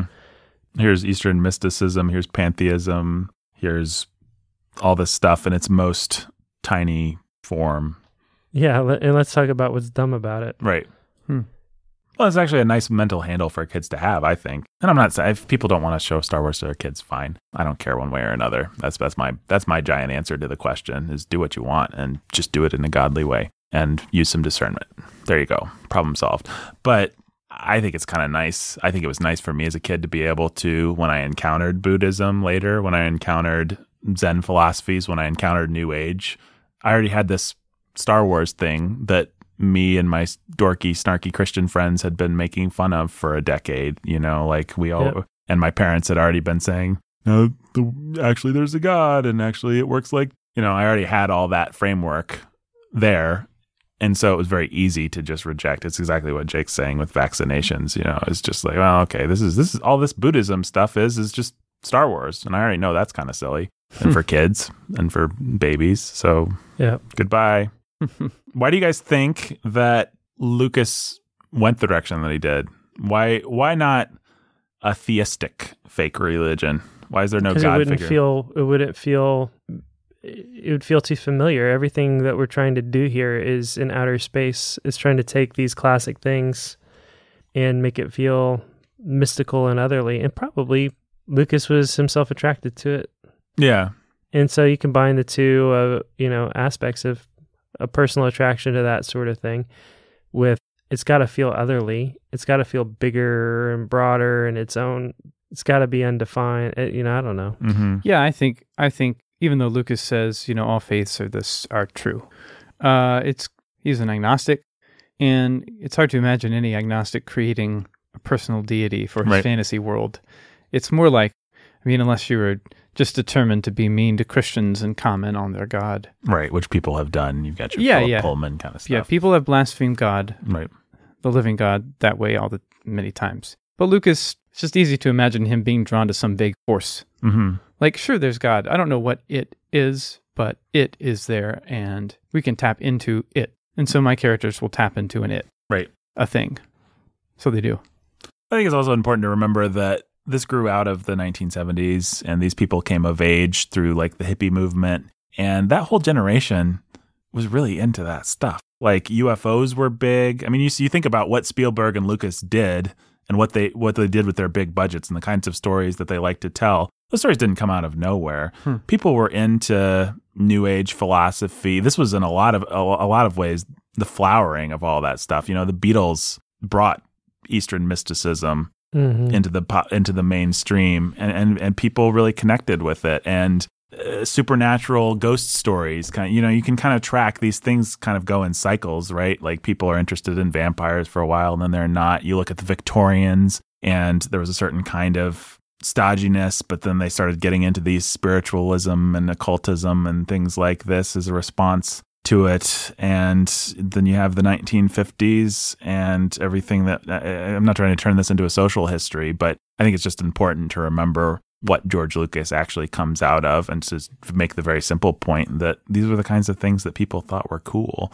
I actually don't think that stuff has quite the sheen of credibility or of interest now yeah. that it did then. I think New Age kind of stuff was really big. Yoga, everything like that was really getting big mean, in the you seventies. Mean Yoda. Yeah, yeah, I meant Yoda. And so there's oh, a lot of... Is that where his name came from? hmm... And so I think even like a, a, a young pagan, you know, in a, in a secular household watching Star Wars today might kind of make fun of it or have a snarky attitude towards the religious stuff that I think a young person in the nineteen seventies or nineteen eighties might not actually have. They might have been, you know, Stephen King was, was real big. There's just a certain... Sci- kind of- science is our religion now, which is why Marvel will take all the old mythological stuff and then just... Science-y, make it science, into science materialism, it basically, right? Yeah. Like yep. Thor is real; he's from another planet. They have millennia, multiple millennia lifespans. What we call, what you call magic, magic we, call science. we call science. You know, is right. the, and we've got these shorthand ways of talking about it that sound mystical to you, like Rainbow Bridge, but you call it Einstein-Rosen Bridge or whatever uh-huh. the right, crap right, it right. is. Uh-huh. Yeah, yeah, yeah, that's right. Because it's prosaic to us, but mm-hmm. you know, you guys are not as advanced as we are. Right. But the but the society is always behind the philosophers and the church is always behind the society. And so if you kind of think about that kind of rank materialism as actually hitting in the eighteen hundreds and then becoming popular through the twentieth century, it's really now that we're bearing the fruit of that in just mainstream society where it's just expected that you'll be a materialist and an agnostic basically. Mm-hmm. But even as far back as the seventies, we've got people coming out of a more conservative religious background and into some new agey kind of goofy spiritualism and occultism that mm-hmm. is just a little bit different than what we have now. And, and there there will always be, I mean, if you try to go full, full uh, material, mm-hmm. there will always be occultism and pagan paganism in either in subcultures or just like popping its head up in the most materialistic agnostic person's right. life, superstitions and things like that, an absurd fear or belief in. Well, I think we have a God who unites the material with the spiritual. That's who God, Jesus is. He is the God man, right? I think you're right. And so we are able as Christians to approach both the material world and the spiritual world with a maturity that no other culture can. People, it's it's like it's bifurcated for everyone else on the planet. It's bifurcated and they have to choose materialism and then the spirituality comes out in weird places, or they choose spirituality and then the material comes out in some weird places. And that you can kind of understand the entire twentieth Luminous and beings, twenty-first century. Are we not this crude matter? Nope. All we are is this crude matter. Right. Actually, we're both. Right. Mm-hmm. And if we're crude matter, how do we find a way to give some luminosity to that? And if we're luminous beings, then what can we not? Then why don't I just have sex with everybody that I want to? These are questions that people have had to explore in a post-Christian kind of a world, and Star Wars is just one little rung on the ladder there, I guess, but... Yep, and they've all been explored before by the pagans. It's not like they're new questions or, or new answers. No. Yep. No. Plato done been there and done that. Plato done there, been that. Plato done been there, the Gnostics done been there. But that's that's old Lucas. That's that's that's where he is, and that's the force, and it's worth at least kind of understanding that and putting that in context. Incredibly immature. Yeah. Which is why it appeals to children and why children always grow out of it unless they are incredibly immature people. Yeah, that's why I think it's so sad. Like when new uh, Force Awakens came out and all these geeks were coming out of the woodworks that were like, you know, you, you read stories about the, the, the theater lost power and I, I missed my opportunity to see the first Star Wars movie and it's it's a tragic event in my life. And people just had these extreme responses, and you realize there's actually people out there that believe in the force. It's like, that's just arrested development. That's just, yeah, that's just the most immature. There's nothing here. This is not a full course meal of religion. This is not even a good false religion. This is just silly movie stuff. That's right. Raiders of the Lost Ark has a more credible, much more credible religious mysticism than Star Wars ever comes close to, I would say. Just to throw out one example. That would be because it taps into something that's much true. more real. Much more real. Yes, it does. Yes, it does. I mean, heck, I can probably think of, you know, like Philip Pullman in the His Dark Materials, which is a God hater yeah. and a atheist, you know, telling a I hate God story, well, he builds a very credible, complete I hate God system, and people have done it. Star Wars is just, there's just not, not much meat on that bone, that's all. Uh, I think we can wrap this up, guys. Is there anything you guys want to say about Han and Leia? Would their relationship exist in the po- in a post-Me Too world? uh, would their relationship exist? Yeah, but not on screen. Yeah. Yeah, yeah. It wouldn't, actually. Han, Han, Han Smith, or Han Smith. Han Solo is a... I, th- I think we just renamed him. That's such Han a Smith. Cooler name. Yeah, so, so much cooler. hey, hey, it was originally Indiana Smith. I, you know that, right? This this movie actually, maybe it'll get grandfathered in, but I, I don't. I imagine at some point we'll see like think pieces, and maybe it'll get reassessed actually in the modern landscape, because Han, what he does really isn't cool by the by the Me Too. He power kisses her, like he mm-hmm. he he makes her kiss him when she doesn't necessarily. She's not necessarily given consent to this kiss. In fact, she's kind of she doesn't she say like please don't or something like that. She's given explicit non-consent to this kiss, but then she likes it, which is just a male fantasy. That's what causes rape and things like this, because they think, well, if I'm just good enough, then they'll like it, which is what's been causing patriarchal oppression and rape and things like this for, for thousands of years now. I actually think I'm making kind of a credible argument here. Do you guys think, okay, forget about Me Too and all that. Do you think Han Solo, do you think this is the kind of romance we've been, do you think that this is getting at something real or something dumb? Or should kids be watching this romance? It's a pretty thin romance, actually, so I don't know that there's a whole lot to read into it. They're supposed to love each other by the end of this movie, and therefore they do. And there are some steps along the way. First, we got some jealousy in the first act. Mm-hmm. Then we've got some bonding experiences over uh, mutually scary, tragic events. And then we've got a distance will make the heart grow fonder, and now we realize we really love each other mm. moment, the end, and a little power kissing scene in the middle there. And, you know. But Jake, this is predicated on the notion that girls like bad boys that they mistreat do. Them. Is this true? They do, yeah. Lots of girls do. Immature girls or godly girls? It's a complicated question, Nathan. And uh, uh, the listeners want to know, Jake. I don't want you to take your red pill before you give the answer, but the listeners want to know, Ben. They do. Yeah. Without getting all red pill about it, it is true that girls like guys that can protect them, which means that if a guy exudes some danger... An ability to deal with danger and, an and ability, confidence under pressure. And an ability to just like tell her what to do and, and not really care that no much what her. She thinks. That is attractive. That is attractive. And that is what these simplistic things are getting at. And that's what stupid, immature women think they're attracted to, and they're attracted to... Domineering uh, jerks. Jerks and who brutes are going to and abuse, abuse them. Abusive men. Yeah. Yeah. That's why these relate. They've mistaken. They've taken something... good and accepted a twisted form of it in their immaturity. Mm-hmm.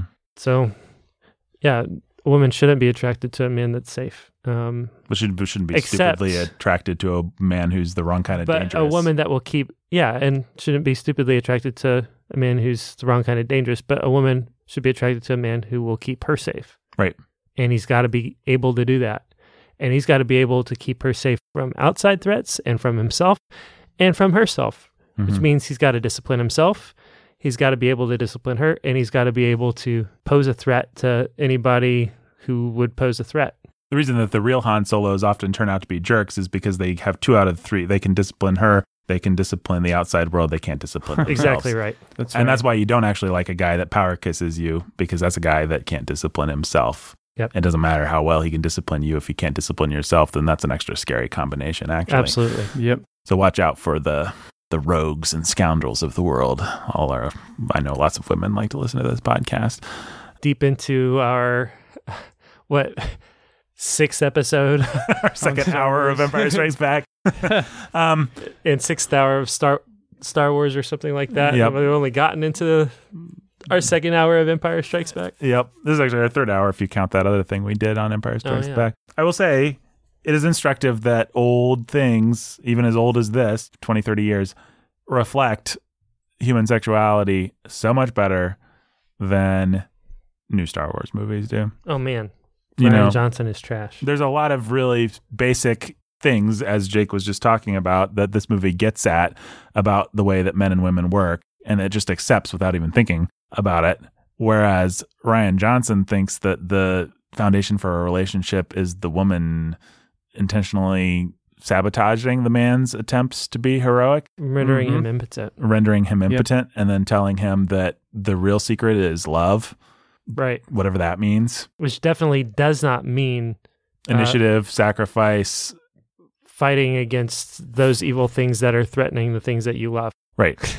No, it means love as the woman wants to define it. That's the master. Right. Well, and there's plenty of roses out there, but the Finns of the world had best beware. It doesn't, it does not work out well. You end up holding a dumb yeah. poster in a group of other effeminate Finns on Facebook or Instagram, and, you know, there are no women to be found. What poster? Oh, I just, you know, every time there's a movement, like a women's march or something right. like that, you'll see some dorky guy. These these dorky guys who have wrists the size of your thumb, you know, with their posters in support of it. It's just pandering, eh. trying to curry favor with the lady folk. Yep. It seems to be backfiring. Well, and I bet there's some guys listening to this podcast who just let their wives or girlfriends stop them from ever having any initiative. And again, without being red pill about it, you should have a little backbone, dude. Gross uh, spine. Gross spine. That's right. I've got one more question, guys, and then we can be done. Darth Vader. Yeah. Kids love Darth Vader. Yeah. Little boys love Darth Vader. Why mm. do we love Darth? Everybody loves Darth Vader. Why do we love Darth Vader so darn much? He's scary. And... Why is scariness cool, Jake, though? Shouldn't scariness be scary? Because it causes pain. I don't pain. know. Would we love Would we love Darth Vader if he wasn't redeemed in the end? I mean, culturally, would would he have the? He might. He would probably have quite a bit, just because good still have villains cachet, have right? Because he's a good yep. villain. He would. But I mean, he'd be up there with your Hannibal Lecters and your Goldfingers and your, you know, he's he is a great villain no matter what. First of all, he has a cool costume. Yeah. Second mm-hmm. of all, he has the voice of James Earl Jones. Yep. Third of all, he's got some real signature things about him. Mm-hmm.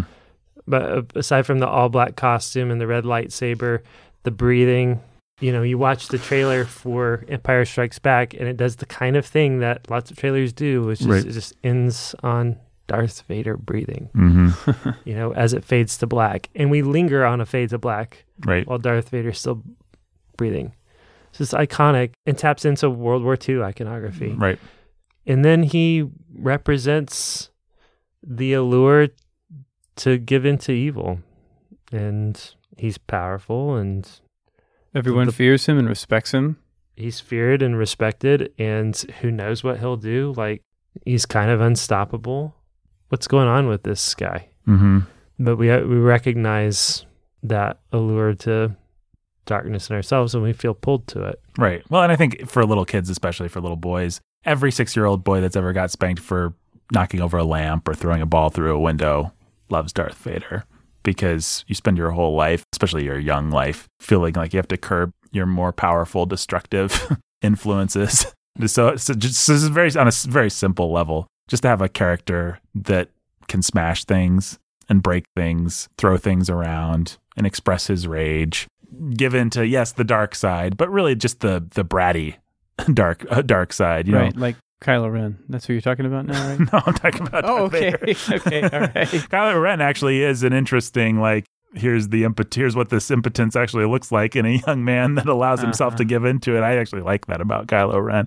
But I think Darth Vader is attractive, not so much because we want to tap into our, yes, because we all want to tap into our really evil dark side, but also because we want to tap into our really prosaic dark side, especially young boys. It's like, I like to be able to smash things. I like to be able to throw my coat on the ground when I come in and not have to, you know, Darth Vader's mom doesn't make him eat things that he doesn't like to eat. I know that. If she did, he would fo- force choke her. He would force choke her, and then she'd get him some dessert.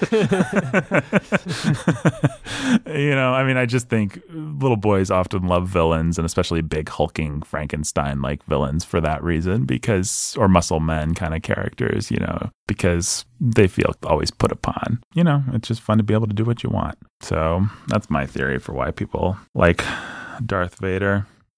Is this movie anti-father, guys? I know, I realize I'm asking a series of really dumb questions, but it's because I, I believe you guys will give me smart answers if I ask dumb questions. Uh, for a movie with three father figures, two of whom are good, um, and that's going to resolve in a son redeeming the father, I'm going to say no, it's not anti-father. It's just pro tapping into father hunger. Why does a mythological story like this have to deal with a father fighting a son? Well, if you read Carl Jung, mm-hmm. or if you read, what's his face? Joseph Campbell. Joseph Campbell. Father hunger's just, and it's the heart of these stories, and overcoming the demons of your father one way or another is at the heart of what it takes to grow and self-actualize. Mm-hmm. Every young man is haunted by his father and has to overcome what's bad about his dad and embrace what's good about him. And that's absolutely true. I mean, I think if you think about this movie from the perspective of the perfect audience for it, let's say an eleven or twelve-year-old boy, what are the things that that boy has to deal with? He's got to figure out girls. So Princess Leia's, you know, we've got that. We've got that aspect of it. He's got to figure out his purpose in life. So so that's that's that's Luke. That's the adventure that he's going on. And he's got to figure out his dad, basically. And so that's Darth Vader. And so we're getting at three of the most primal, you know, we're getting at sex, death, and dads here. It's... Yep. Some of the most primal stuff that people deal with. That's why these movies work across cultures in different languages. You know, it's just like, just one of those things, one of those things. Everybody's got a dad.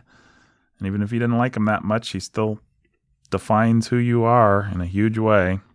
Well, Ben, Nathan, how many lightsabers out of four mm. do you give The Empire Strikes Back as a whole? Uh, that's hard. I'm just going to say three. Three out of four. Yeah. Is there a Star Wars movie that you'd give more lightsabers to? Probably not. That's fair. That's fair. Jake, same question? Same answer. Same answers? Yep. Yeah.